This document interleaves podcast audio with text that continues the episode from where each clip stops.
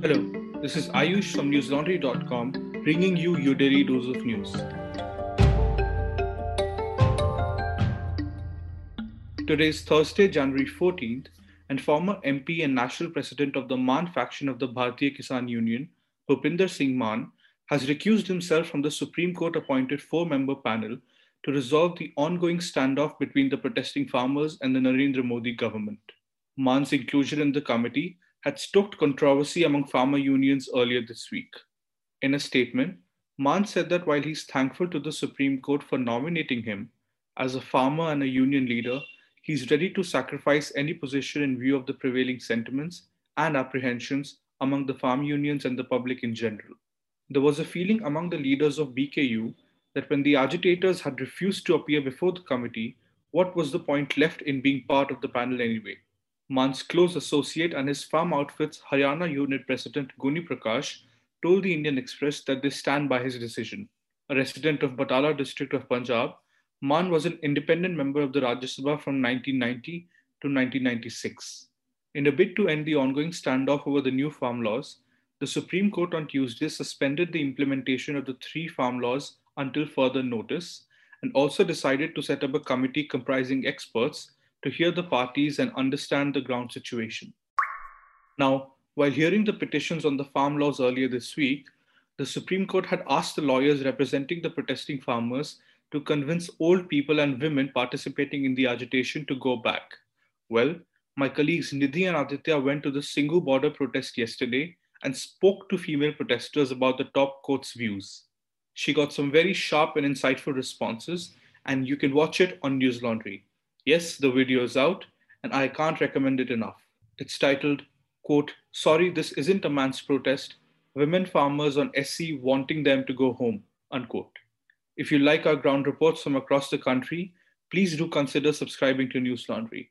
You can also do so by heading over to the website and clicking on the red subscribe button on the top right hand corner. Our cheapest subscription costs only 300 rupees a month. So please extend your support to independent media and pay to keep news free. The Delhi police have told the Delhi High Court that AAP MLAs Raghav Chadha and Atishi Marlena cannot be granted permission to protest outside the residences of Home Minister Amit Shah and Lieutenant Governor Anil Baijal as political gatherings are prohibited by the State Disaster Management Authority, the DDMA, till January 31st. Another reason cited was the prohibitory orders issued under Section 144 of the Criminal Procedure Code, or the CRPC, for the entire central Delhi, where the two residences are located. The submissions have been made by the police in its affidavit filed in response to the two AAP leaders' plea challenging the denial of their request for permission to hold protests outside the homes of the Union Home Minister and the LG. In its affidavit, the police has also said that the protests in the national capital can only be held at two locations, that is Jantar Mantar and Ramlila Maidan, which are designated for the purpose and nowhere else.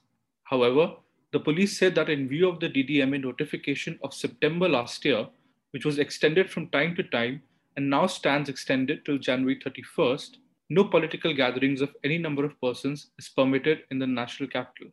Both AAP MLAs wanted to stage dharnas outside the residences of Shah and Baijal on December 13, 2020, to protest against the alleged misappropriation of funds by the North Delhi Municipal Corporation, but they were denied permission. Both were detained by the police on the same day, along with some AAP leaders for attempting to protest at the two sites without the necessary permission. Supreme Court Bar Association or the SCBA president, Dushyant Dave, resigned from his post with immediate effect today, saying he has forfeited his right to continue acting SCBA Secretary Rohit Pandey confirmed the development that the senior advocate had resigned with immediate effect.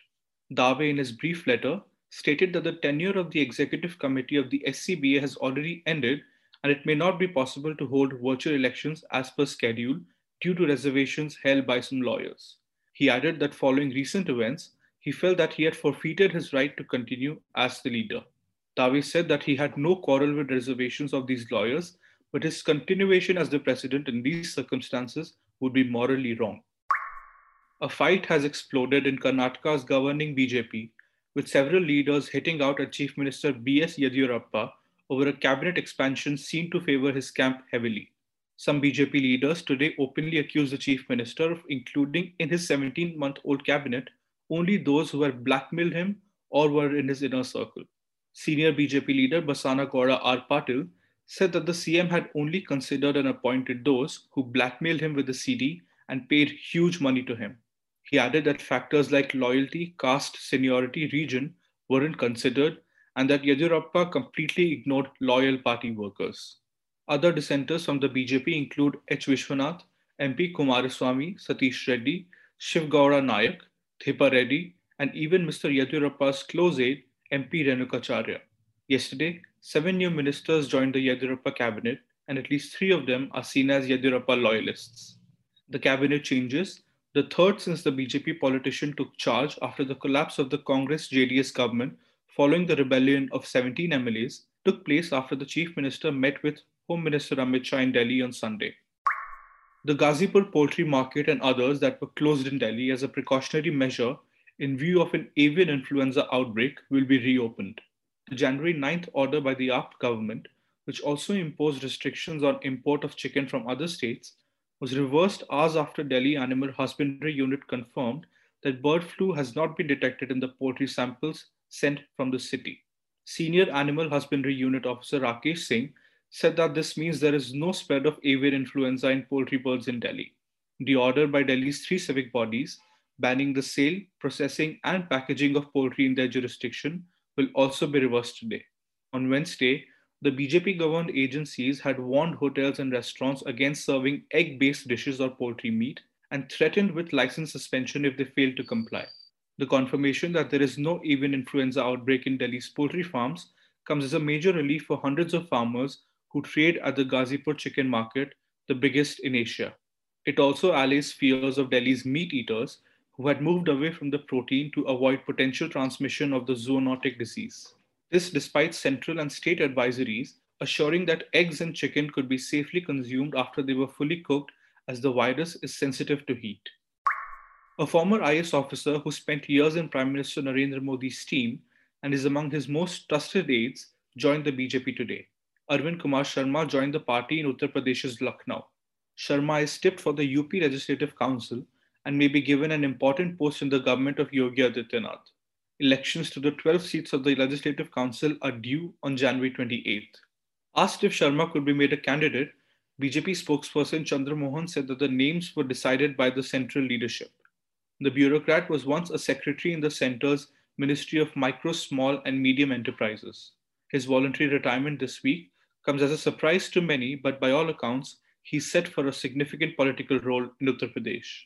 The 1988 batch IAS officer of the Gujarat cadre is from Mau in UP, and he has worked with PM Modi not just in Delhi, but also when he was the chief minister of Gujarat before 2014.